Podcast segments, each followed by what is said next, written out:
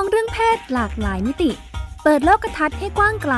เพื่อชีวิตปลอดภัยและเป็นสุข กับรายการพิกัดเพศ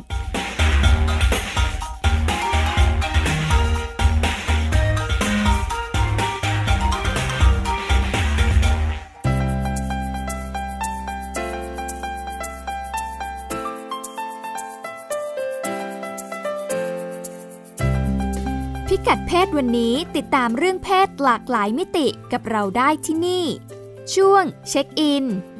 เกาะกระแสดูแลสุขภาพผู้หญิง ผู้เชี่ยวชาญเตือนความปลอดภัยต้องมาเป็นอันดับหนึ่ง เรื่องเพศไม่พลาด ฟังมุมมองคนรุ่นใหม่จากมูลนิธิเครือข่ายเพื่อนกระเทย เพื่อสิทธิมนุษยชน ที่เลือกเส้นทางการเป็นนักเคลื่อนไหวเรื่องสิทธิ LGBT เรื่องเพศ เรื่องลูก พาลูกก้าวข้ามอคติทางเพศของครอบครัวและสังคม เพื่อการเติบโตตามศักยภาพ กับหมอโอ แพทย์หญิงจิรพรอรุณากูล กุมารแพทย์เวชศาสตร์วัยรุ่น คณะแพทยศาสตร์ โรงพยาบาลรามาธิบดี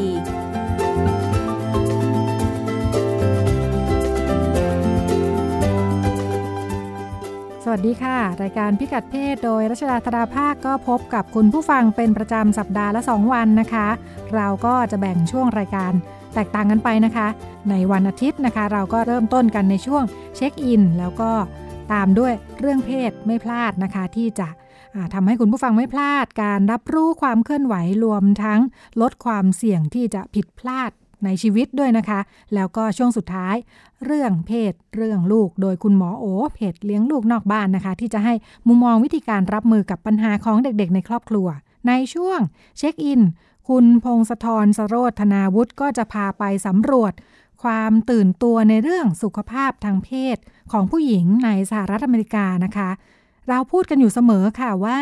การที่เราจะดูแลสุขภาพทางเพศของตัวเองกันได้เนี่ยนะคะ เรื่อง วัฒนธรรม เรื่องความเชื่อที่คิดว่าเรื่องเพศมันเป็นเรื่องน่าอาย ไม่ควรเปิดเผยต้องปกปิดเนี่ยเป็นอุปสรรคสำคัญเลย อย่างไรก็ดีในสหรัฐเขาก็ก้าวไปข้างหน้านะคะ ด้วยการเรื่องนี้เนี่ยเปิดกว้างในการพูดคุยหาข้อมูล ก็ทำให้มีเรื่องของความรู้แล้วก็การดูแลสุขภาพเนี่ยทำได้ดีขึ้นนะคะ มีบรรยากาศที่พูดคุยกันในเรื่องเพศได้มากขึ้น แต่ว่าอะไรคือสิ่งที่ต้องระมัดระวังนะคะ เราไปติดตามกันในช่วงเช็คอินค่ะ ช่วงเช็คอินสวัสดีค่ะ คุณพงศธรสวัสดีครับคุณรัชดาครับค่ะ ดูเป็นกระแส เยอะเลยเรื่องสุขภาพทางเพศในสหรัฐแล้วโดก็ยเฉภาพพาะอวัยวะเพศหญิงด้วย ค่ะ อ่า เรื่องเขาพูดถึงอะไรกันบ้าง เรื่องมันไปมายังไงครับ ต้องบอกก่อนว่าในสหรัฐนะครับ จะมีกูรูด้านเนี้ยอยู่ท่านหนึ่ง ซึ่งผู้หญิงสหรัฐทำชอบทำตามเทรนด์ของกูรูท่านนี้แต่คำว่ากูรูอาจจะไม่ค่อยถูกแต่เป็นเหมือน เป็นดาราท่านหนึ่งครับ ที่ออกมาพูดเรื่องเกี่ยวกับสุขภาพ สุขภาพทางเพศของตัวเอง แล้วก็เริ่มเป็นแบรนด์ใช่ไหมของของแกไปเป็นแล้วนะทำแบรนด์ครับค่ะเออเธอเปิดเว็บไซต์เว็บหนึ่งครับ ชื่อเว็บไซต์กู๊ดขายสินค้าไลฟ์สไตล์อ่าในในเว็บไซต์บอกว่าเป็นสินค้าไลฟ์สไตล์นะครับค่ะดาราท่านนี้ก็คือกวินเน็ธ พัลโทรว์ครับ ซึ่งคนไทยอาจจะรู้จักเธอ เพราะว่าเธอเล่นเรื่องไอรอนแมนครับ เล่นเป็นภรรยาของไอรอนแมนนั่นเองค่ะเธอช่วงที่อาทิตย์ที่ผ่านมาเนี่ยนะครับ เป็นข่าวใหญ่เหมือนกัน เพราะว่า เธอออกมาขายเทียนหอม อันนึงบอกว่าตั้งตั้งราคาไปด้วยราคาเจ็ดสิบห้าเหรียญค่ะเอ่อใช้คำโฆษณาว่ากลิ่นเหมือนอวัยวะเพศหญิงกลิ่นเหมือนช่องคลอดของเธอ อืมคล้ายๆ ดาราเขาชอบออกน้ำหอมอะเนาะอ่าเออก็จะมีกลิ่นใช่น้ำหอมของดาราคนนู้นคนนี้ ครับผม อ่าค่ะ this this this อะไร this candle smell like my vagina ใช้คำนี้ครับ ค่ะ แปะไว้ที่เทียนหเทียนเทียนหอม ค่ะ กระแสตอบรับเป็นยังไงบ้างครัคะบเป็นกิมมิคให้คนสนใจครับผมค่ะ เอาเข้าจริงกลิ่นก็ไม่ใช่กลิ่น ช่องคลอดจริงๆหรอกเพราะว่าส่วนผสมมันคือสมุนไพรกลิ่นไม้กลิ่นกุหลาบรวมๆกัน เป็นการตลาดแต่ว่าเนาะเป็นกลยุทธ์การตลาดเป็นการตลาดค่ะการตลาดทำเธอบอกว่าให้ดูเซ็กซี่ค่ะคนก็แห่กันไปซื้อครับเพราะอยากรู้เหมือนกันว่าอวัยวะเพศของดาราคนเนี้ยกินยังไง จริง ๆ แล้วก็เป็นน้ำหอมธรรมดานั่นแหละจริงๆก็เทียนหอมนั่นแหละครับค่ะก่อนหน้านี้ครับ เธอก็เคยขายไข่ไข่นิดอันหนึงเธอเรียกว่าไข่โยนี ค่ะเราคาหกสิบหกเหรียญทำจากหยกผสมหินควอตซ์มีหลายรุ่นด้วยค่ะอ่าบอกว่าให้เอาหินอันเนี้ยใส่เข้าไปในช่องคลอดค่ะมันจะช่วยเรื่องการปรับสมดุลฮอร์โมนเพศหญิง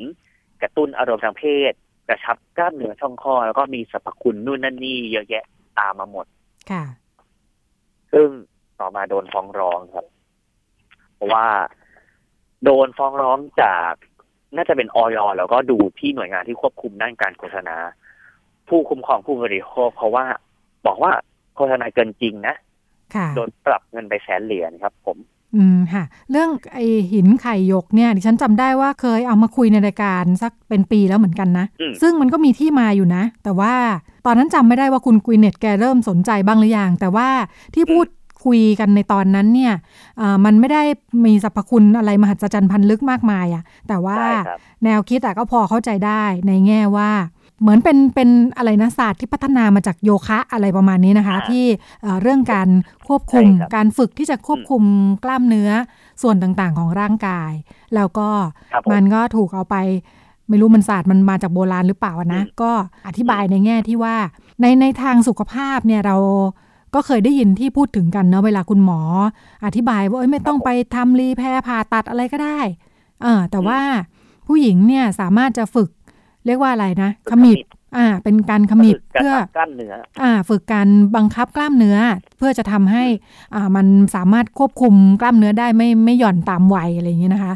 แล้วก็ใช่ครับแล้วก็ควบคุมระบบขับถ่ายก็ได้ ใช่ใช่ก็เป็นเรื่องสุขภาพแล้วก็ไอ้เจ้าไข่หยกหินหยกเนี่ยก็ถูกเอามาใช้ในแง่ว่าอ่าเมื่อใส่เข้าไปในช่องคลอดแล้วเนี่ย ฝึกที่จะเรียกว่าอะไรขมิบ เพื่อให้ไอ้เจ้าหินเนี่ยมันไม่ตกลงมาน่ะอืมอ่า แล้วก็ ตอนนั้นที่ที่จำได้ว่าข้อมูลก็คืออ่าฝึกไปเรื่อยๆ เนี่ย หินมันก็จะก้อนเล็กลงไปเรื่อยๆ เพื่อครับผมเพื่อที่ให้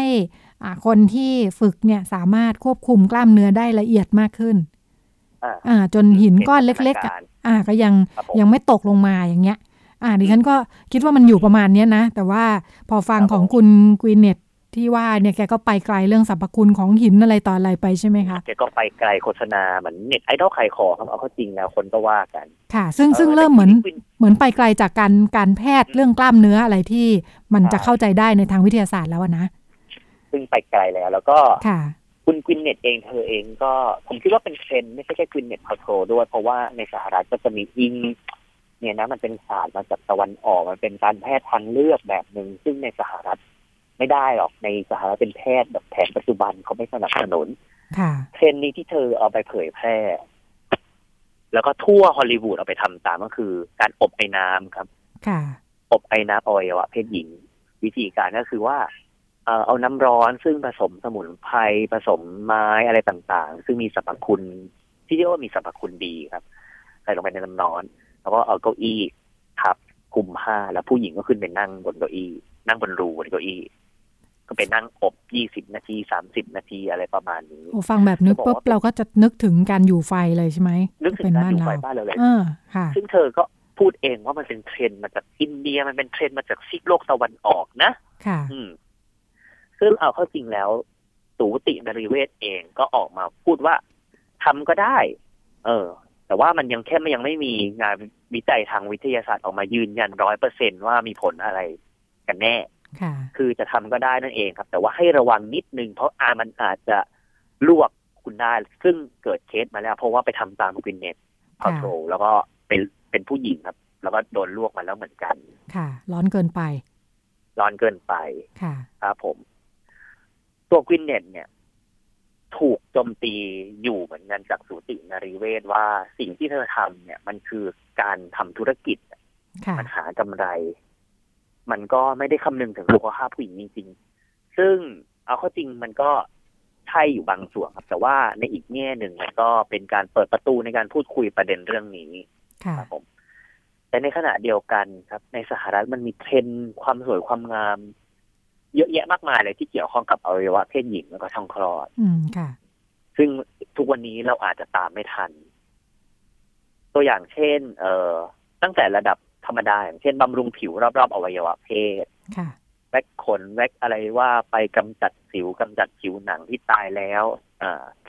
มีชื่อเฉพาะนะครับเรียกว่าวาจาเซียลอืมค่ะหรือแม้กระทั่งการสักบริเวณอวัยวะเพศ การฟอกสีหรือใช้ครีมลอกผิวหนังให้ดูขาวขึ้น ซึ่งหมอก็เตือนนะครับ ว่าอาจจะเกิดการระคายเคืองได้นะ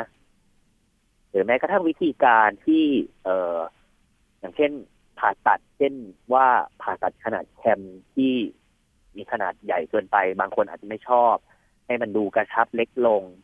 ซึ่งวิธีนี้เองก็โดนโจมตีเหมือนกันว่า เอาเข้าจริงแล้วมันขนาดแคมของผู้หญิงเนี่ย มันมีหลากหลายรูปแบบเอาเวลาผู้หญิงมันมีหน้าตาไม่เหมือนกันค่ะเออ ถ้ายังยึดติดว่าจะต้องหน้าตาลักษณะแบบนี้มันเหมือนยึดติดกับเออสื่อที่ถูกถ่ายภาพในหนังโป๊ว่าผู้หญิงต้องมีร่างกายแบบนี้แบบนี้ หมอไม่แนะนำให้ทำครับ ว่าเพราะว่าแต่จะทำก็ทำได้ หรือแม้กระทั่งวิธีการฟื้นฟูเยื่อพรหมจรรย์ก็มี เพราะว่าในบางสังคมการ คือจะมีการตรวจเช็คแล้วว่าถ้าเจ้าสาวไม่มีพรหมจรรย์ในคืนแต่งงานเลือดไม่หยดเนี่ยจะจะมีความผิด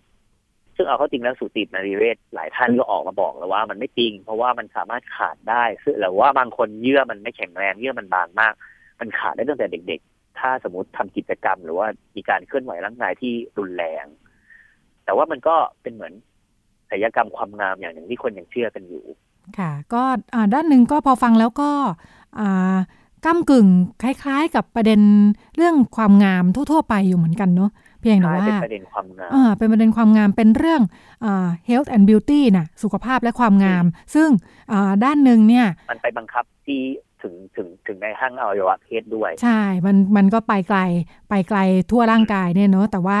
มันก็จะพันอยู่กับเรียกว่าไงนะมาพอมันไปถึงความงามปั๊บเนี่ยมันจะเป็นเรื่องมาตรฐานความงาม คล้าย ๆ หน้าตาที่เราบอกว่าเอ้ต้องหน้าแบบนี้ถึงจะสวยเราก็อ่าใช่ไหมก็จะต้องก็ต้องหน้าตาแบบนี้แหละจะเรียกว่าสวยค่ะ ซึ่งซึ่งมันก็มาจากสื่อ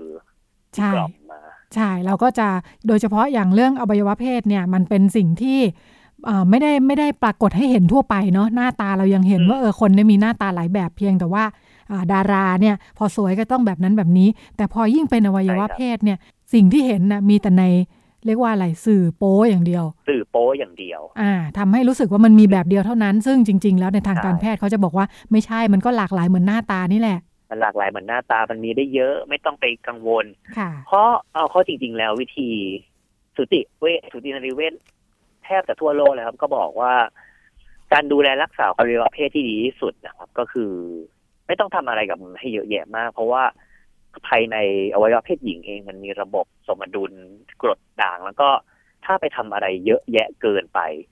มันจะส่งผลต่อแบคทีเรียชนิดดีที่อยู่ภายใน แล้วก็มันอาจจะเกิดอาการอย่างเช่นตกขาวตามมา หรือว่าเกิดติดเชื้อติดเชื้อที่ไม่ปลอดภัยตามมาได้ สิ่งที่ควรทำก็คือเอ่อหาหมอประจำแล้วก็มีเซ็กมีเพศสัมพันธ์แบบปลอดภัยนั่นเองครับ ค่ะ เรียกว่าเป็นระบบที่ธรรมชาติมีการดูแลตัวเองเป็นอย่างดีอยู่แล้วนะคะมีการดูแลตัวเองอยู่แล้วครับ แต่ว่า แต่ว่าสิ่งที่วินเนตพาวโทพูดมาคือ หมอก็บอกเองเช่นกันครับว่า มันเป็นเรื่องธุรกิจของดาราท่านหนึ่งอะ คือก็ต้องมีความรู้เท่าทันเหมือนกันว่าอะไรคือสิ่งที่ถูกต้องหรือว่าสิ่งที่ไม่ถูกต้องนั่นเองครับ แต่ในแง่หนึ่งสิ่งที่ดาราท่านนี้เปิดประเด็นครับ ซึ่งเป็นการพูดคุยเรื่องสุขภาพทางเพศอวัยวะเพศหญิงเนี่ย มันก็เป็นเหมือนการเปลี่ยนมุมมองสังคมรูปแบบหนึ่ง เช่นกัน เพราะว่าในอดีตอย่างที่เราทราบกันดีว่าประเด็นเรื่องพวกนี้มันเป็นประเด็นที่พูดคุยกันได้น้อยมาก แล้วก็สังคมยังไม่เปิดการยอมรับเท่าที่ควร แต่ทุกวันนี้มันก็สะท้อนให้เห็นว่าสังคมเริ่มเปลี่ยนแปลงไปแล้ว แล้วก็พูดคุยสุขภาพทางเพศของผู้หญิง ที่ถูกต้องกันมากขึ้นครับ มันจะนำไปสู่การพูดคุยที่ถูกต้องแล้วก็การพูดคุยอย่างตรงไปตรงมา ค่ะ ก็สิ่งที่ต้องระมัดระวังก็คืออต้องเท่าทันสื่อเท่าทันธุรกิจนะคะต้องเท่าทันสื่อต้องเท่าทันธุรกิจ แล้วก็ดูให้ตามไม่ทันนั่นเองครับผมค่ะ ให้อยู่บนพื้นฐานของอความปลอดภัยในเรื่องสุขภาพนะคะค่ะขอบคุณคุณพงศธรสโรธนาวุฒิค่ะ ในช่วงเช็คอิน แล้วก็เราไปต่อกันกับเรื่องเพศไม่พลาดค่ะ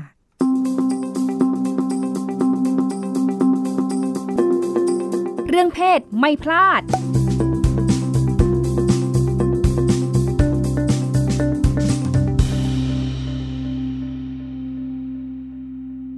ถ้าเทียบกับหลายๆ ประเด็นขับเคลื่อนทางสังคมนะคะ ประเด็นเรื่องสิทธิของกลุ่มผู้มีความหลากหลายทางเพศก็ถือเป็นประเด็นใหม่นะคะ ถ้า ลองเทียบกับประเด็นอย่างสิทธิผู้หญิงสิทธิคนพิการหรือว่างานด้านสิ่งแวดล้อมนะคะก็มีการขับเคลื่อนในในบ้านเรามานานนะคะ อย่างไรก็ดีประเด็นเรื่องความหลากหลายทางเพศก็ถือว่ามีกระแสแรงนะคะในช่วงหลายปีที่ผ่านมาทั้งในประเทศและต่างประเทศเลยมีความคึกคักมีข่าวคลาวปรากฏให้เห็นตลอดเวลานะคะ เนื่องจากเป็นประเด็นประเด็นใหม่นะคะเราก็จะเห็นว่าคนที่เข้ามาทำงานตรงนี้เนี่ยหลายคนก็เป็นคนรุ่นใหม่ ก็เลย พอมีโอกาสก็อยากจะชักชวนมาคุยให้ฟังกันอยู่เรื่อยๆนะคะ คนรุ่นใหม่เขาคิดอะไรทำอะไรกันบ้างนะคะ วันนี้ชวนมาสองคนคุณทิพากรชัยประสิทธิ์นะคะ สวัสดีค่ะ คุณวิเวียนนะคะะผู้ประสานงานโครงการจัดทำคู่มือการปฏิบัติงานสื่อ ในการนำเสนอประเด็นความหลากหลายทางเพศ จากมูลนิธิเครือข่าย เพื่อนกระเทยเพื่อสิทธิมนุษยชน แล้วก็แนะนำต่อกันนะะคุณวิเวียนก็ เพิ่งจบการศึกษาจากคณะวารสารศาสตร์และสื่อสารมวลชนมาด้วยธรรมศาสตร์ค่ะสาขาวิทยุโทรทัศน์นะคะ แล้วก็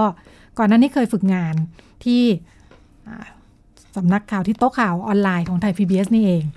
ในช่วงก่อนที่จะสำเร็จการศึกษาเนาะใช่ค่ะค่ะ แล้วก็อีกคนหนึ่งคุณกระตูน อัชรพร ทองแชล่มนะคะ สวัสดีค่ะ สวัสดีค่ะ เป็นเจ้าหน้าที่ประสานงานโครงการเสริมสร้างความเข้มแข็งเครือข่ายครอบครัวที่มีบุตรหลานหลากหลายทางเพศ เพื่อสุขภาวะของบุตรหลานหลากหลายทางเพศ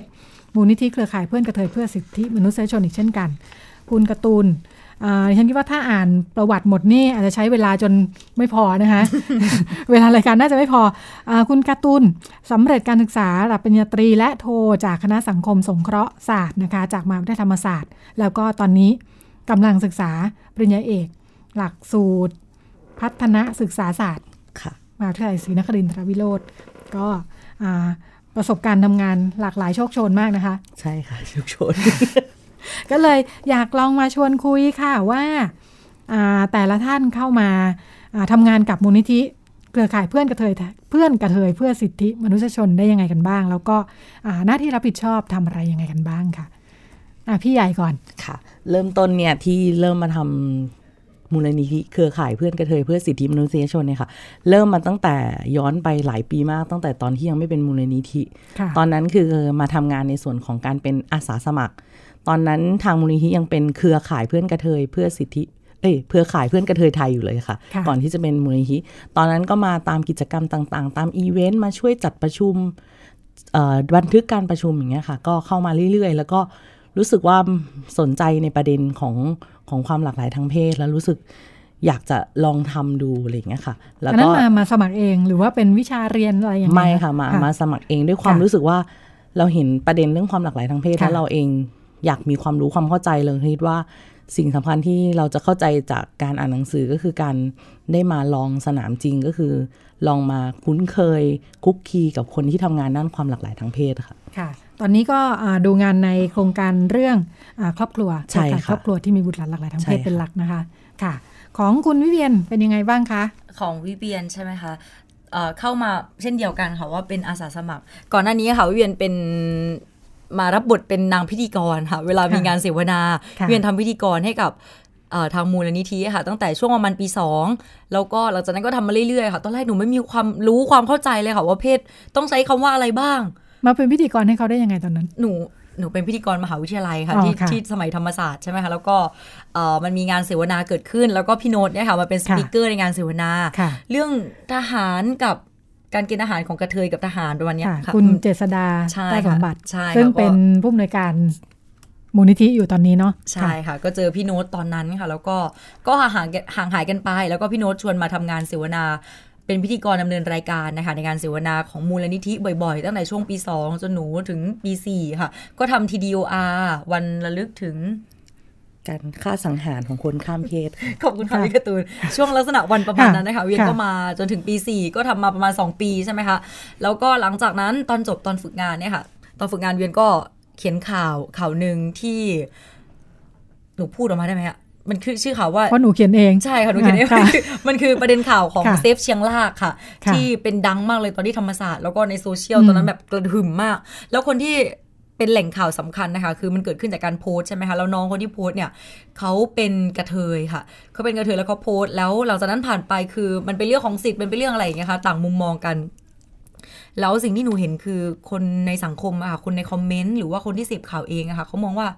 ก็เป็นกระเทยอะก็เป็นกระเทยแกไม่เข้าใจหรอกว่าการบวชคืออะไรมันมีเรื่องของศาสนามาเกี่ยวข้อง แล้วก็ด่ากระเทยคือมุ่งไปที่การทำร้ายเพศเป็นหลักเลยตอนนั้นกรณีคืออะไรนะกรณีก็คือว่า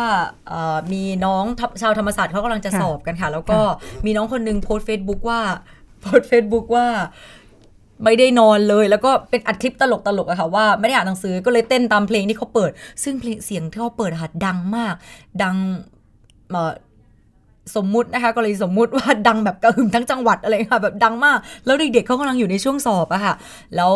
คือทางฝั่งชุมชนเองเขาก็มองว่ามันเป็นงานบวชนะคะเป็นงานที่แบบลูกคนเดียวของเขาอะไรเงี้ยก็มีการเถียงกันหลังจากนั้นมีคนเข้ามาด่าในโพสต์ของน้องนะคะว่า เธอเป็นกระเทยคำหยาบกว่านี้แกเป็นกระเทยแกไม่เข้าใจหรอกเนี่ยแกไม่มีสิทธิ์แม้กระทั่งจะมาบวชทดแทนบุญคุณพ่อแม่ มีคอมเมนต์ต่อมาใช่ค่ะเป็นเคยเป็นบาปนู่นนี่อะไรเงี้ยแล้วทุกคนก็อะเขาไปสู้กัน ทุกคนต่อสู้กันอะไรเงี้ยแล้วหนูตอนนั้นหนูฝึกงานหนูก็มาบอกพี่บอกกใช่ไหมคะบอกว่าเนี่ยมันมีประเด็นนี้เกิดขึ้นค่ะมันเป็นรุ่นน้องหนูเอง แต่ว่าสิ่งที่ทุกคนเขาสื่อส่วนใหญ่ไปทำอะคือไปสัมภาษณ์แต่ละฝั่งอะค่ะ ว่าทะเลาะกันรู้สึกยังไง คิดยังไง เหมือนไปดูที่คอนฟ lict เป็นหลักเนี่ยค่ะแล้วสิ่งที่หนูเห็นนะว่าเบื้อง จุดเริ่มต้นเลยคือเขาเหยียดกันที่เพศนะคะเขาเอาเรื่องเพศมาโจมตีกัน ทั้งที่ไม่ใช่ประเด็นนะจริงๆแล้วไม่ได้เกี่ยวอะไรเลยเขาเขาเอาเรื่องเพศมาโจมตีกันแล้วมันก็จะมีฝั่งที่ไปทำความเข้าใจว่ามันไม่เกี่ยวกันนะคะ เป็นกระเทยตืดๆไม่ฟังดาต่อแกมันก็เป็นกระเทยเหมือนกัน ก็คือเป็นหนูอ่านแล้วหนูก็อ่าโอเค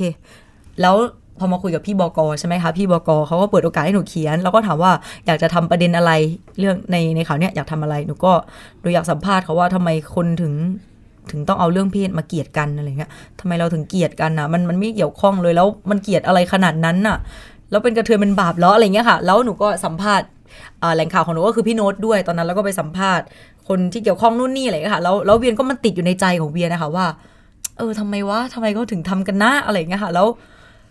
เราก็สังเกตตัวเองว่าเวลามีข่าวหรือมีประเด็นสังคมเกิดขึ้นเกี่ยวกับความหลากหลายทางเพศเวียนจะสนใจ แล้วเวียนอยากหาคำตอบ แต่เวียนไม่มีความรู้เลยค่ะ ว่าคนเหล่านี้เขาทาอะไรกันอยู่เขาอยู่กันที่ตรงไหน มีกลุ่มทำเกี่ยวกับสิทธิ์อะไรบ้าง เวียนก็เลยตอนนั้นเป็นช่วงที่มูลนิธิเขาเปิดรับสมัครพอดีค่ะแล้วเวียนยังไม่เสร็จฝึกงานเวียนก็ส่งไปเลย แล้วก็ได้รับเกียรติจากมูลนิธิค่ะ ให้เข้ามาทำงาน แล้วก็ ทำมาประมาณ 5 เดือน 6 เดือนแล้วค่ะ ตอนนี้ก็เข้าใจมากขึ้นค่ะ ตอบคาถามในหัวใจของตัวเองมากเลยตอนที่ฝึกงาน ตอนที่ทำตอนที่เรียนว่าเขาทำอะไรกันอยู่กลุ่มความหลากหลายทางเพศเขามีใครกันบ้าง เขาอยู่ตรงไหนเขาดำเนินเรื่องอะไรกัน ขจัดความสงสัยใด ๆ ในหัวใจออกไปค่ะ เข้าใจขึ้นเยอะแต่เรียนว่าในอนาคตอาจจะมีเรื่องที่เราต้องทำความเข้าใจกันไปอีกค่ะ ใช่ค่ะ ก็รู้สึกเติมเต็มตัวเองหลังจากเรียนจบค่ะ ค่ะกลับมาที่คุณกร์ตูน คุณการ์ตูนมีความสนใจประเด็นนี้เป็นพิเศษยังไงคะมาทำงานหลายปีแล้วเนาะใช่ค่ะ หลายปีแล้วเหตุผลที่สนใจคือ ด้วยความตอนที่เราเป็นเด็ก เรามีเพื่อนหลาย ๆ คนที่เป็น LGBT แล้วเรารู้สึกว่าเขาไม่ได้รับการยอมรับจากคุณพ่อคุณแม่ เขาต้องปิดบังตัวตนของเขา การที่เขาปิดบังตัวตนนะคะ มันนำมาซึ่งการเสียโอกาสในชีวิตหลาย ๆ อย่าง ไม่ว่าจะเป็นด้านการเรียนที่เขาไม่สามารถ เรียนในด้านที่เขาคาดหวังทำงานในสิ่งที่เขาอยากจะเป็นได้เงี้ยค่ะ อันนี้คือเป็นแรงบันดาลใจอันหนึ่งที่ที่อยากจะให้ให้ตัวเองอะค่ะมาทำงานในตัวของอความหลากหลายทางเพศ แล้วที่สำคัญคืออยากจะทำในเรื่องของมองว่าการทำงานกับครอบครัวมีส่วนสำคัญกับคนที่มีความหลากหลายทางเพศ เพราะเชื่อว่าความมุมมองฐานคิดในเรื่องเพศของทุกคนในในสังคมอะค่ะ มันยังไม่มีความเท่าเทียมกัน ดังนั้นการที่เราจะเหมือนกับว่าสร้างความเท่าเทียมในเรื่องความเสมอภาคระหว่างเพศอะคะ่ะเราต้องเริ่มตั้งแต่ในครอบครัวอันนี้คือจุดเริ่มต้นที่ที่มาทำในเรื่องของประเด็นเรื่องสิทธิทางเพศ แล้วก็ความหลากหลายทางเพศค่ะมันเป็นเรื่องของรุ่นรุ่นคนไหมออย่างเช่น พอพูดถึงว่าเราสองคนก็เป็นคนรุ่นใหม่เนาะแล้วก็เข้ามาทำงานเรื่องนี้โดยตรงเนี่ย แต่ถ้านึกถึงเพื่อนๆของเราเนาะในกลุ่มรุ่นราวคราวเดียวกันเนี่ย มีความเข้าใจประเด็นพวกนี้ มากกว่าไหมถ้าเมื่อกี้อย่างคุณกระตุนพูดถึงว่าพ่อแม่ครอบครัวเนี่ยเขาก็เป็นคนอีกรุ่นหนึ่งเนาะออไม่เข้าใจจริงๆเป็นเรื่องรุ่นคนอย่างที่ว่าไหมอ่ามันมีเงื่อนไขหลาย ๆ อย่าง ไม่ว่าจะเป็นในเรื่องของ generation หรือแม้กระทั่งการรับรู้แล้วก็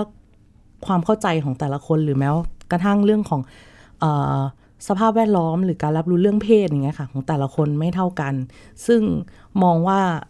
ตรงนี้ค่ะคือความต่างมันไม่ได้แค่ generation อย่างเดียวบางที คนที่ generation ผู้ใหญ่ รุ่นพ่อรุ่นแม่บางเราบางทีบางบางบางท่านก็เข้าใจมากอะไรเงี้ยค่ะ เข้าใจกว่าบางทีที่เป็นรุ่นเดียวกับเราอีกอะไรเงี้ยค่ะ คือตรงเจเนอเรชันยังไม่สามารถแบบเป็นตัวที่ตัดได้อะไรเงี้ยค่ะอันนี้ค่ะแสดงว่าเป็นเรื่องประสบการณ์ส่วนตัวเยอะเหมือนกัน ใช่ค่ะ เพราะหนึ่งเราไม่ได้มีสอนในโรงเรียน ใช่ค่ะ มีสื่อ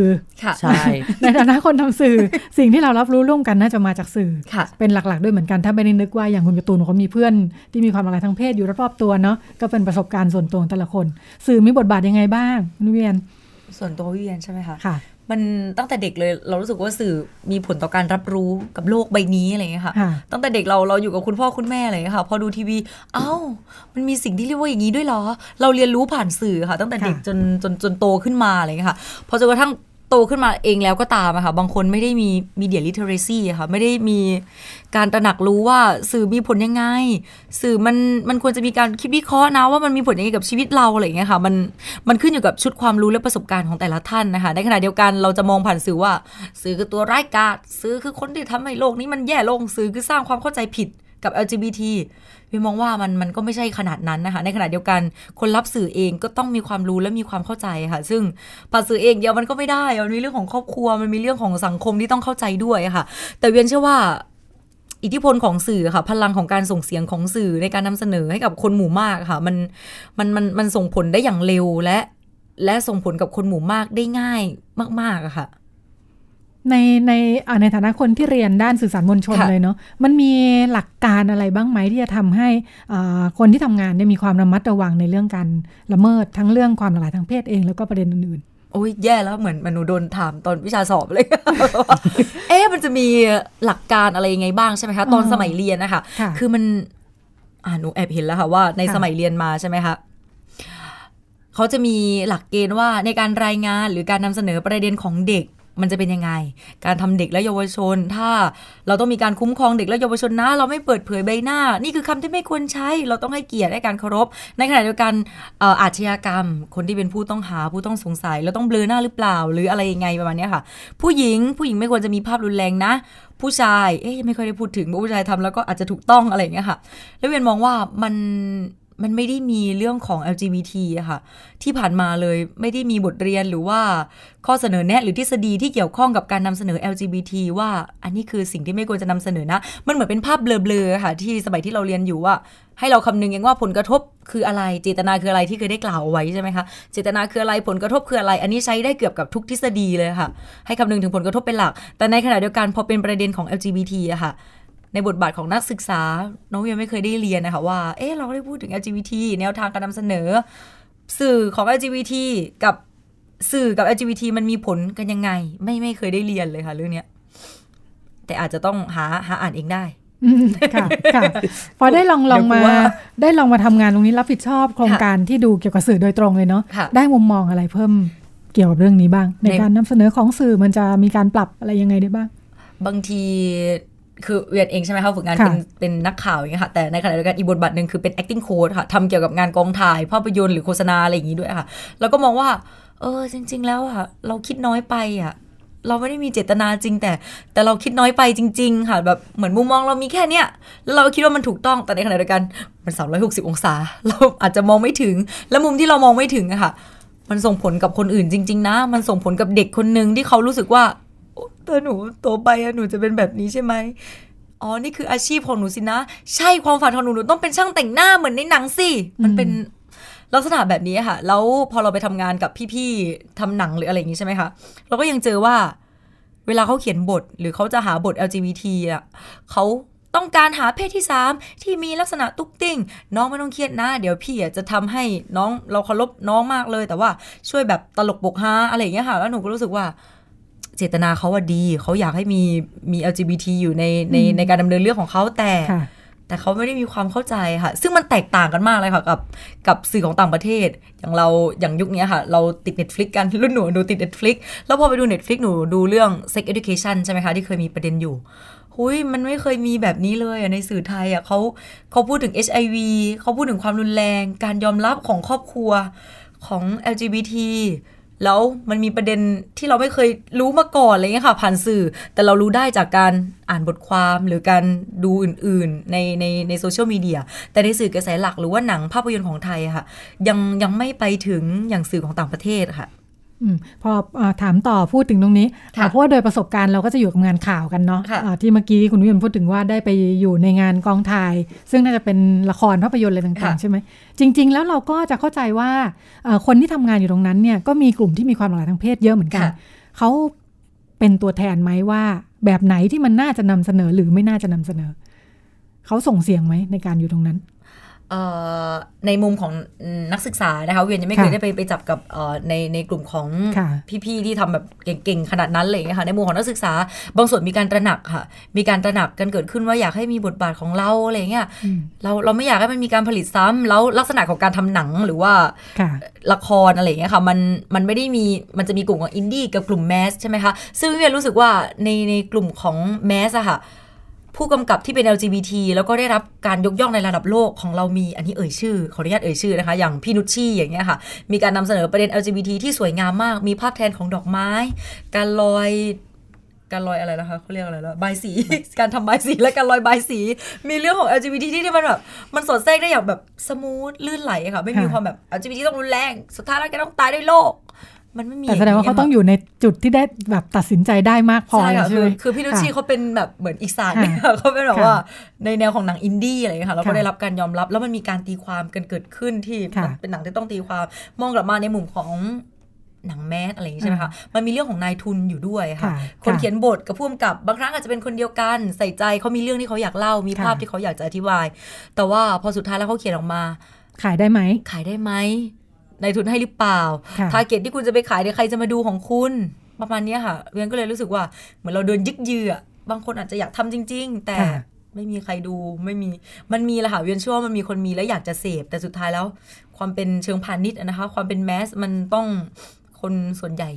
เสียอีกอะไรเงี้ยก็เลยอะงั้นเรากลับมาทำงานกับผู้บริโภค เราอยากดูสื่อแบบไหน เราส่งเสียงเขาซิว่าเราอยากจะให้สื่อมันปลอดภัยยังไงประมาณนี้ค่ะ ค่ะ เวียนไปรอบๆเนาะจะใช้ตรงไหนเป็นนกลไกที่จะผลักดันให้เกิดการเปลี่ยนแปลงได้บ้างใช่ค่ะค่ะในส่วนของครอบครัวเป็นยังไงบ้างประตูนหลังจากเริ่มมาทำโครงการนี้ จากที่มีความสนใจตั้งแต่ต้นเลยเนาะว่าครอบครัวเนี่ยเป็นส่วนที่น่าทำงานด้วยมาก ใช่ค่ะ เพราะว่าต้องบอกว่าที่ถล่มลึกมาทำถึงทุกวันนี้ได้ เพราะส่วนหนึ่งก็คือเริ่มต้นมาตั้งแต่ตอนที่ทำงานกับเครือข่ายเพื่อนกระเทยไทยนะตอนนั้นนะคะ ก็คือเขายังเป็นทำเกี่ยวกับคู่มือแนวปฏิบัติเกี่ยวกับ การมีบุตรหลานที่เป็นกระเทย ตรงนั้นก็คือจุดเริ่มต้นที่ทำให้เห็นแล้วว่า การทำงานกับคนที่มีความหลากหลายทางเพศนะคะเราทำกับกลุ่มที่มีความหลากหลายทางเพศไม่ได้ หรือแม้กระทั่งการประสบการณ์การทำงานในการผลักดันเรื่องแบบกฎหมาย เกี่ยวกับ gender recognition การเปลี่ยนแปลงคำนำหน้านามในประเทศไทยอะตูนมองเห็นว่าสิ่งสำคัญนะคะไม่ได้แค่เราต้องการให้ LGBT หรือสนับสนุน แต่เราต้องการให้ให้คนในสังคมทุกคนสนับสนุน ซึ่งตรงนี้คิดว่า ครอบครัวเป็นพื้นฐานที่สำคัญแล้ว แล้วมันทำให้เห็นว่าครอบครัวมันมีพลังที่มันจะสามารถขับเคลื่อนบางอย่างได้อย่างเงี้ยค่ะ คือตัวครอบครัวที่มีคุณพ่อคุณแม่คุณปู่ คุณย่า คุณลุง คุณน้าคุณอาหลาย ๆ คนที่เขามีลูกมีหลานอย่างเงี้ยพอถ้าเขาเข้าใจคนที่เป็น LGBT ที่เป็นสมาชิกในครอบครัวเขาอะค่ะ มันจะทำให้เขาไม่ได้เข้าใจแค่ลูกหลานเขา แต่มันจะทำให้เขาเข้าใจคนอื่น ๆ รอบ ที่เป็น LGBT ที่มีความหลากหลายทางเพศอย่างเงี้ยค่ะก็เลยคิดว่าการทำงานกับครอบครัวเป็นสิ่งสำคัญแล้วที่สำคัญคือ เราจะได้ LGBT ที่มีพลังในสังคม เขาสามารถพัฒนาศักยภาพของตัวเองได้อย่างเต็มที่ถ้าครอบครัวยอมรับ เขาไม่ต้องมีความเครียดความกังวลว่า วันนี้พ่อแม่จะว่าจะด่ากับการเป็นตัวตนของเขาแบบนี้ไหมอย่างเงี้ยค่ะ อันนี้คืออันหนึ่งที่เป็นตัวผักให้ให้ถล่มลึกมาทำงานจนถึงทุกวันนี้ค่ะ ก็คือเรื่องกับครอบครัวกับ LGBT ตั้งแต่ทำมาหลายปีเนี่ยตรงไหนแบบยากมีช่วงไหมที่แบบโอ้ยยากท้อตุนมองว่าอื่นดีกว่า มันมันไม่ได้เชิงแบบยากจนถึงท้อแต่ว่ามันมีช่วงที่เรามองมองว่ามันยากแล้วก็ต้องกลับมาทำความเข้าใจ สิ่งแรกคือทำความเข้าใจตัวเองว่าทำ บางทีเราทำงานบนฐานของความแตกต่างทางความคิด ในบริบทของสังคมวัฒนธรรมที่แตกต่างกันนะคะ บางทีเราเราตั้งว่าทำไมไม่เข้าใจทำไมแบบ โอ๊ยสมัยนี้แล้วทำไมยังไม่เข้าใจอีกอะไรเงี้ยอย่างเงี้ยจะเครียด อย่างเงี้ยจะเครียด แต่ว่าในทางกับกันถ้าเราหยุดแล้วเราก็กลับไปมองว่า เออมันมีอะไรที่ทำให้ให้มีเงื่อนไขอะไรที่ทำให้เขาเข้าใจประเด็นเรื่องความหลากหลายทางเพศ แบบนี้อะไรที่ทำให้ให้เขาต่อต้านความหลากหลายทางเพศ หรือ อะไรที่ทำให้คุณพ่อคุณแม่ไม่ยอมรับลูกที่เป็น LGBT อย่างเงี้ยค่ะ สุดท้ายแล้วคำตอบที่มันได้มันคือบนพื้นฐานของความรักความเข้าใจที่พ่อแม่กังวลว่าในสังคมไทยอะที่มันไม่ได้เปิดกว้างให้กับคนที่มีความหลากหลายทางเพศอะมันทำให้เขากลัวว่าลูกเขาจะต้องเผชิญกับความยากลำบากในชีวิตอย่างเงี้ยค่ะ ตรงเนี้ยก็เลยเป็นโจทย์หนึ่งที่เราคิดว่า งั้นเราก็พลิกมาเป็นว่าเราทำให้คุณพ่อคุณแม่ ได้เข้าใจตรงนี้ว่าความหลากหลายทางเพศมันไม่ได้เรื่องที่น่ากลัว แต่ว่าเป็นเรื่องที่เป็นธรรมชาติที่เราสามารถเรียนรู้กันได้อย่างเงี้ยค่ะ แล้วก็มันก็เหมือนเปลี่ยนพลังไปค่ะ ค่ะ เหมือนเห็นจุดสำคัญที่จะเคลื่อนงานตรงนี้ได้เนาะใช่ค่ะค่ะกลับไปถามน้องเล็กอีกทีเพิ่งทำงานเลย เวลาเป็นคนรุ่นใหม่แล้วมาทำงานในอะไรแบบนี้เนี่ย คุยกับที่บ้านไหม เขาว่าไงบ้าง ลูกสาวมาทำงานองค์กรที่แบบว่าไปทำเรื่องสิทธิความหลากหลายทางเพศอะไรอย่างนี้ ที่หนูเจอใช่ไหมคะคือเขาเขาไม่เข้าใจว่าหนูทำอะไรอยู่หมายถึงว่าทำทำอะไรอะเป็นคนตายใช่ไหมทำอะไรบริษัททำอะไรแล้วหนูต้องอธิบายไง อ๋อทำ NGO ค่ะ อะต้องไปอีก องค์กรไม่แสวงหาผลกำไรค่ะ บริษัทอะไรมันเอาเบียมาจากไหน หนูก็เลยต้องอธิบายว่า อ๋อชื่อ มูลนิธิเครือข่ายเพื่อนกระเทยเพื่อสิทธิมนุษยชน ทุกคนขำสนุกแย่สนุกเลยนะ แบบนุกแหนเลยสู้ทำกับกระเทย คือเขามองว่ากระเทยเป็นสนุกอะค่ะเขาคิดว่าสิ่งที่เราทำสนุกตลอดเวลาเขาก็เออดีจังแบบวิเบียมันไม่ต้องเครียดอะไรเงี้ยหนูก็อ่าทุกคนมาฟังมาฟังสิ่งที่หนูทำคือเริ่มทำงานกับที่บ้านก่อนเราเข้าใจแล้วว่ากระเทยเป็นยังไงนะอะไรอะเข้าใจแล้วว่าอ๋อชักไม่สนุกงานอย่างนี้อะไรเงี้ยค่ะแล้วคือตอนนี้คือสิ่ง สิ่งที่ทำใช่ไหมคะก็คือว่ากลับไปแล้วก็เจอที่บ้าน ทุกคนแบบว่า เออ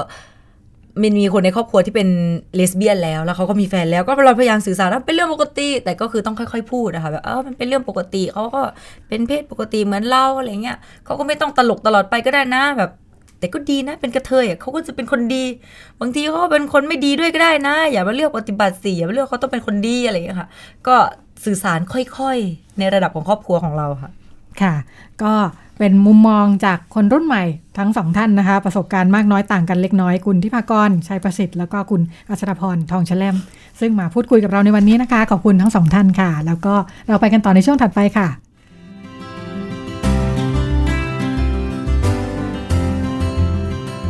เรื่องเพศ เรื่องลูก โดย หมอโอ แพทย์หญิงจิราพรอรุณากูล กุมารแพทย์เวชศาสตร์วัยรุ่น โรงพยาบาลรามาธิบดี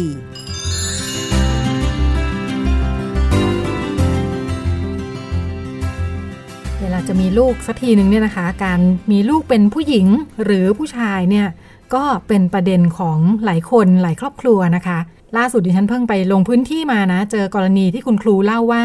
มีคุณพ่อคุณแม่ที่อยากได้ลูกสาวนะ แต่ว่าพอดีลูกออกมาเป็นผู้ชายเนี่ยแกจับลูกแต่งชุดผู้หญิงเลยนะ มาโรงเรียนครูตกใจ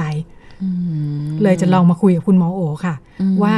จริง ๆ ฟังดูตอนแรกเรารู้สึกเหมือนเรื่องโบราณเนาะว่ายังอยากได้ลูกชายอะไรอย่างนี้ อย่างไรก็ดี ก็มีจริงๆอะอยากได้ลูกเพศนั้นเพศนี้ เดี๋ยวออกมาแล้วไม่ใช่เพศที่คาดหวัง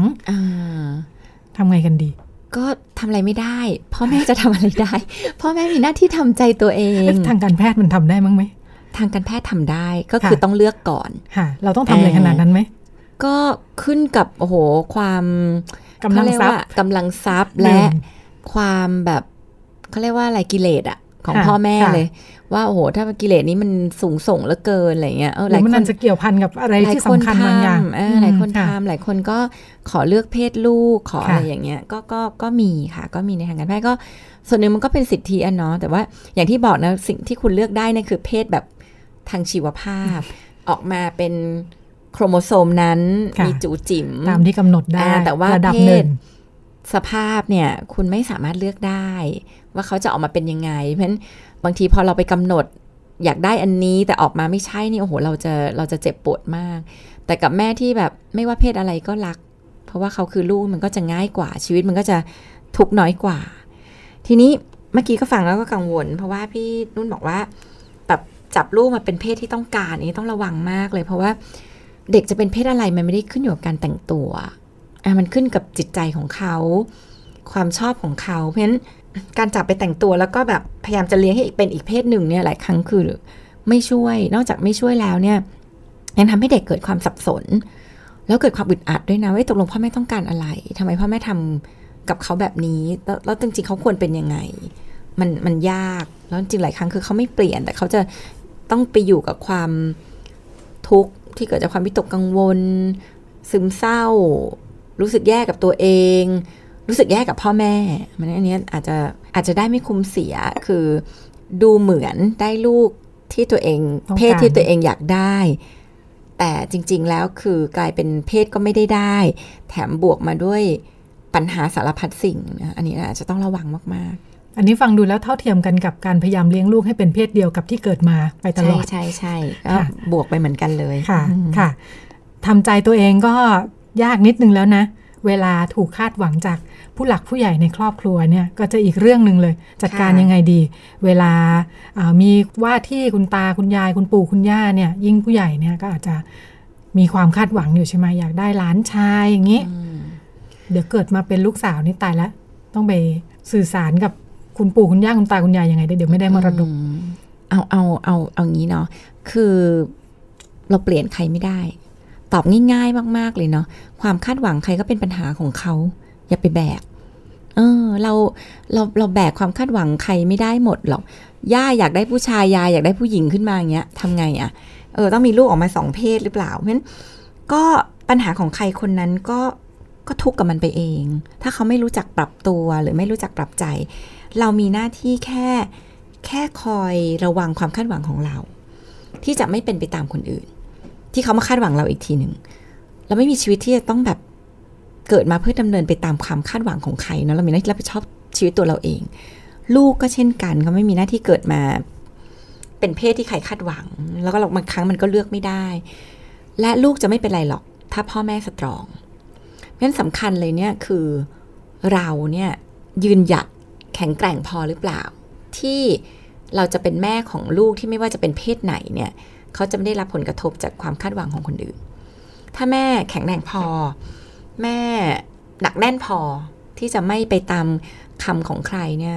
อันนี้หมายถึงพ่อพ่อแม่หรือคนที่อยู่ใกล้ชิดเด็กที่สุดอย่างนี้ใช่ไหมใช่ใช่เด็กก็รอดได้เออเราเราก็บอกความจริงว่าคุณย่าเขาอยากมีลูกผู้ชายลูกแต่แม่รักหนูมากเลยที่หนูเป็นลูกสาวแม่ดีใจมากที่หนูมาเป็นลูกแม่ คือเด็กก็จะอยู่ได้อืมด้วยด้วยด้วยความเข้าใจของคนที่รักเขาที่สุด ซึ่งพอใช้ชีวิตกันจริงๆเนี่ยโดยเฉพาะถ้าอยู่บ้านเดียวกันกับญาติผู้ใหญ่คุณตาคุณยายคุณลุงคุณป้าคุณน้าเนาะความลำเอียงแบบเนี้ยมันมักจะมีอยู่ โดยเฉพาะะเรื่องของรักลูกชายนะรักหลานชาย มันก็จะมีอภิสิทธิ์ที่หลานชายจะพึงมีพึงได้ เจอเยอะมากจัดการยังไงได้ก่อนของชิ้นใหญ่กว่าอะไรเงี้ยเนาะ หมออธิบายแบบนี้นะว่าหนึ่งก็คือเราอธิบายตรงไปตรงมา ให้เด็กรับรู้ไป เพราะว่าการที่เราไม่อธิบายตรงไปตรงมาเนี่ยเด็กจะคิดเอง แล้วบางทีการคิดเองของเด็กเนี่ยนำมาซึ่งความทุกข์ของเด็กเช่นหนูเม็ดเด็กไม่น่ารัก ยากก็เลยไม่รักมันเข้าใจยากเหมือนกันนะมันเข้าใจยากว่าเฮ้ยทำไมย่าถึงเอาให้พี่ให้ให้น้องก่อนชิ้นใหญ่แต่น้องได้กินก้ามปูทำไมหนูไม่ได้อะไรเงี้ยคือมันก็จะเห็นอยู่ตลอดเวลามันหมอคิดว่าการคุยความจริง จริง ๆ ก็ช่วยเด็กทำให้เขาไม่สับสน บอกเขาเลยว่า เออคนจีนเนี่ยบางทีเขามีความเชื่อเรื่องการมีลูกชายอะไรเงี้ยลูกคุณย่าเขาก็อาจจะชอบหลานชายตามวัฒนธรรมแต่ความเชื่อ ซึ่ง ปัจจุบันในหลายบ้านก็ไม่ได้เป็นอย่างนั้นแล้วลูก อย่างแม่เนี่ยแม่ก็ไม่เป็นละ แม่รู้สึกว่าแม่รักลูกเท่ากัน ไม่เกี่ยวกับเพศเลยว่าหนูจะเป็นเพศไหน ก็ทำให้เขาเข้าใจว่ามันอาจจะเกิดเหตุการณ์แบบนี้แล้วเวลาที่ลูกรู้สึกยังไงก็รับฟังลูก โอ้มันน่าเซ็งจริงเนาะแม่ก็เข้าใจว่ามันก็น่าน้อยใจเนาะ หนูบอกคุณย่าได้นะ ว่าหนูน้อยใจ หนูบอกคุณย่าได้นะ หรือหนูถามคุณย่าได้นะว่าทำไมหนูได้ไม่เท่าพี่ คือคือทำให้เขา ก็เข้าใจกับการกระทำของคนอื่นค่ะเดียวกันก็ปกป้องสิทธิตัวเองเท่าที่ทำได้ในขณะเดียวกันเนี่ยหมอใหญ่พ่อแม่ก็กลับมามองว่าเราเองก็มีหน้าที่ปกป้องลูกของเราเช่นกัน ถ้าเราเปลี่ยนแปลงคนอื่นไม่ได้เนาะแต่ลูกเราต้องอยู่ในสภาพแวดล้อมที่ทำให้เขาเริ่มมีปัญหามากขึ้นเป็นทุกข์มากขึ้น แย่กับตัวลูกเรามากขึ้นเนี่ย เราเปลี่ยนตัวเอง เปลี่ยนตัวเองแปลว่า เรามีสิทธิ์เลือกที่จะให้ลูกเราอยู่ในสภาพแวดล้อมที่เติบโตดีได้ อย่าปล่อยให้ตัวเราและลูกอยู่ในภาวะที่เราชอบบอกตัวเองว่าไม่มีทางเลือก เรามีทางเลือก เราแค่กล้าเลือกหรือเปล่า แล้วทุกทางเลือกไม่มีใคร happy หมด แต่ว่าเราเลือกที่จะให้ใคร happy หมอเจอเยอะมากเลยอันนี้อาจจะไม่ได้เกี่ยวกับแค่ชายหญิงเนาะแต่จะเกี่ยวกับเรื่องของการที่แบบ ลูกอยู่กับ ปู่ย่าตายายแล้วก็เป็นปัญหาเยอะมาก ทะเลาะกันปู่ด่าตาตี อะไรอย่างเงี้ยเสร็จแล้วแม่ก็มาแบบด้วยภาวะแบบทำอะไรไม่ได้ อย่างเงี้ยมันมันมันแปลว่าเราอยู่ในจุดที่เราแบบ เราไม่ได้แก้ปัญหา ด้วยการที่เราเลือกลูกเรา แต่เราเลือกให้เราเลือกเราเลือกให้คนอื่นสบายใจ แล้วก็ให้ลูกเราทนทนไป แต่จริงๆแล้วเนี่ย เด็กจะได้รับผลกระทบ แล้วแล้วมันเป็นผลกระทบระยะยาว ที่สุดท้ายเราเลี่ยงไม่ได้เลย ที่จะเป็นคนที่มีความทุกข์จากผลกระทบนั้นนั้นเลือกได้ที่จะเปลี่ยนตัวเอง เปลี่ยนคนอื่นไม่ได้เปลี่ยนครอบครัวตัวเรา หาพื้นที่ที่เหมาะสมที่ครอบครัวเราจะเติบโตแยกบ้านทำให้เราปะทะกันน้อยลง หรือปุยตายายมีอิทธิพลกับลูกเราน้อยลง ท่องไว้เสมอว่าเรามีหน้าที่ปกป้องลูกของเรา อย่าเกรงใจใครจนลืมเกรงใจลูก เพราะบางทีก็มีสถานการณ์ที่ต้องพึ่งพาปู่ย่าตายายอยู่เยอะเหมือนกันนะครอบครัวยุคใหม่ อืมใช่ใช่ใช่มันก็ไม่แต่อันนี้ก็ต้องทำใจว่าว่าถ้าต้องพึ่งเขา มันก็ไม่มีอะไรได้ทั้งหมด แต่ถ้าต้องพึ่งเขาแล้วปรากฏว่าผลเสียมันมากกว่าผลดีได้ไม่คุ้มเสียเนี่ยพ่อแม่ต้องมองแล้ว คือถ้าเราเป็นคนฉลาดเราต้องมองว่า เฮ้ยนี่เป็นการลงทุนที่มีแต่ความเสี่ยง ก็ต้องถอนทุน ขอจบการลงทุนเท่านี้หรืออาจจะลงทุนลงน้อยลงอะไรอย่างเงี้ยให้มันคือมันก็ต้องจัดการชีวิตตัวเองอะว่าเอ๊ะทำยังไงที่เราจะไม่ขาดทุนไปเรื่อยๆ แล้วสุดท้ายคือหมดตัว แล้วแล้วคนที่ต้องมาอยู่กับภาวะหมดตัวนี่คือตัวเราเพราะฉะนั้นก็ถ้าต้องพึ่งพากันก็เข้าใจได้ว่าไม่มีอะไรได้ทั้งหมดตราบใดที่ไม่ได้เอาตัวเองลงมาเลี้ยงเต็มที่เลี้ยงเองทำเอง แต่ถ้าผลเสียเริ่มเยอะต้องกลับมามองเลยว่า นี่อาจจะไม่ใช่ช้อยที่ดี อาจจะต้องหาช้อยอื่น อย่าคิดว่าเราไม่มีทางเลือก เรามีทางเลือกเสมอ มีมีหลายบ้านไม่มีปู่ย่าตายายเนี่ยเลี้ยงลูกได้เราต้องเราก็ต้องมีช้อยเลือกได้ งั้นก็ลองดูช่างข้อดีข้อเสียหลักๆ ก็บริหารจัดการปู่ย่าตายาย จัดการบ้านกันไปแล้ว ตอนนี้กลับมาดูลูกกันมั่ง อ่า นี่ของบ้านนี้ ลูกสาวหกขวบซนเป็นลิงเลยค่ะ กลัวลูกจะเป็นทอมทำไงดี คาดว่าลูกสาวมันน่าจะเรียบร้อยกว่านี้สักนิดนึงอ๋อก็อย่าไปยึดติดปัญหาอยู่ที่เราแล้วบางทีก็ใช่ส่วนใหญ่ปัญหาพ่อแม่อยู่พ่อแม่นี่แหละอย่าไปยึดติดกับคำว่าเด็กผู้หญิงต้องเรียบร้อยเด็กผู้หญิงก็มีเขาเรียกว่ามี variation น่ะมีความหลากหลายมันมีตั้งแต่เด็กซนเด็กทมนเด็กน่ารักเรียบร้อยอะไรอย่างผู้ชายก็เหมือนกัน ก็มีผู้ชายที่แบบโอ้โหแบบ energy เยอะเล่นกีฬากับผู้ชายปลูกต้นไม้อ่านหนังสือคือ มันก็มีความหลากหลายเนาะซึ่งมันไม่ได้แปลว่าเขาจะต้องข้ามเพศไปเป็นอีกเพศหนึ่ง แต่ก็อาจจะแปลได้ ว่าเขาก็อาจจะข้ามเพศไปอีกเพศหนึ่งได้เหมือนกัน คือเราไม่รู้ตราบใดที่ลูกยังไม่เคยบอกงั้นหน้าที่ของพ่อแม่ก็ก็ดูลูกไปด้วยความเข้าใจในธรรมชาติของลูกนะคะ แล้วก็ อะไรสอนได้ก็สอน เช่น อะไรที่มันดูเยอะเกินไปอะก็สอนได้ก็เอออันนี้วิ่งวุ่นวายในนี้ไม่ได้ลูกมันรบกวนคนอื่นเลยก็สอนได้ก็สอน แต่อะไรที่มันเป็นมันเป็น character ของเขาอะบางอย่างก็เป็นเรื่องที่เราก็แค่เข้าใจเขายอมรับเขาในแบบที่เขาเป็น ซึ่งอาจจะไม่ใช่แบบที่เราอยากให้เป็นเพราะแม่หลายคนมันจะมีมาตรฐานของคำว่าเด็กน่ารัก คือต้องเรียบร้อย ยิ้มแย้มแจ่มใสว่าง่าย เป็น เด็กดีอะไรเงี้ย ซึ่งจริงๆเด็กน่ารักมันไม่ได้มีแบบเดียวอะมันมีเด็กที่ซนก็น่ารัก เด็กที่ดื้อแต่ก็น่ารักอะเออ ซึ่งมันมันไม่ได้มันไม่ได้ต้องแบบเป็น pattern แบบ stereotype ที่เราถูกสอนมาว่าเด็กน่ารักคืออะไรเงี้ย หรือเด็กดีต้องเป็นอย่างนี้อะไรเงี้ยมันคือเด็กทุกคนน่ารักในแบบของเขาเพราะฉะนั้นผู้ใหญ่ต้องปรับช่องการรับสัญญาณให้ปรับกว้างขึ้น ปรับความคาดหวังของตัวเอง แล้วก็ มองลูกด้วยความเข้าใจในความหลากหลายมากขึ้น แล้วก็ตามดูลูกไป โดยการให้พื้นที่ทำให้เขาเข้าใจและเรียนรู้ได้ว่าไม่ว่าเขาเป็นอะไรเนี่ย เพศไหนอย่างไรแต่ใดที่เขาไม่ทำอะไรที่เดือดร้อนตัวเอง เดือดร้อนคนอื่น เดือดร้อนสังคมเนี่ย พ่อแม่โอเค หมอคิดว่าเขาก็จะเติบโตไปแบบโอเค หรือว่าการที่ลูกสาวหรือลูกชายเนี่ยเขามีความสนใจการเล่นแบบที่มันไม่ตรงกับเพศที่ควรจะเป็นเนี่ยเนาะมันจะทำให้เขาเสียโอกาสบางอย่างไหมเช่นเขาก็เลยไม่สามารถเข้ากับกลุ่มเพื่อนได้โดยเฉพาะถ้าเกิดอยู่โรงเรียนหญิงล้วนชายล้วนอย่างเงี้ยตัวเองไม่ได้ชอบเล่นตุ๊กตุนตุ๊กตาเหมือนเพื่อนผู้หญิง หรือเอาไม่เล่นบอลเพื่อนผู้ชายเขาเล่นบอลกันหมดเลยอย่างเงี้ย คือมันก็มีเสียมีได้อะ คือเขาไม่ได้เขาไม่ได้ไม่เล่นบอลแล้วเขาไม่เล่นอะไรเลยเขาเขาไม่เล่นบอลเขาจะไปสนใจปลูกต้นไม้อย่างเงี้ยคือชีวิตคนเราก็ไม่ต้องเล่นบอลก็ก็มีความสุขได้เนาะมันก็เขาก็อาจจะมีสิ่งที่เขาสนใจแล้วเขาทามันแบบมีความสุขเขาจะเสีย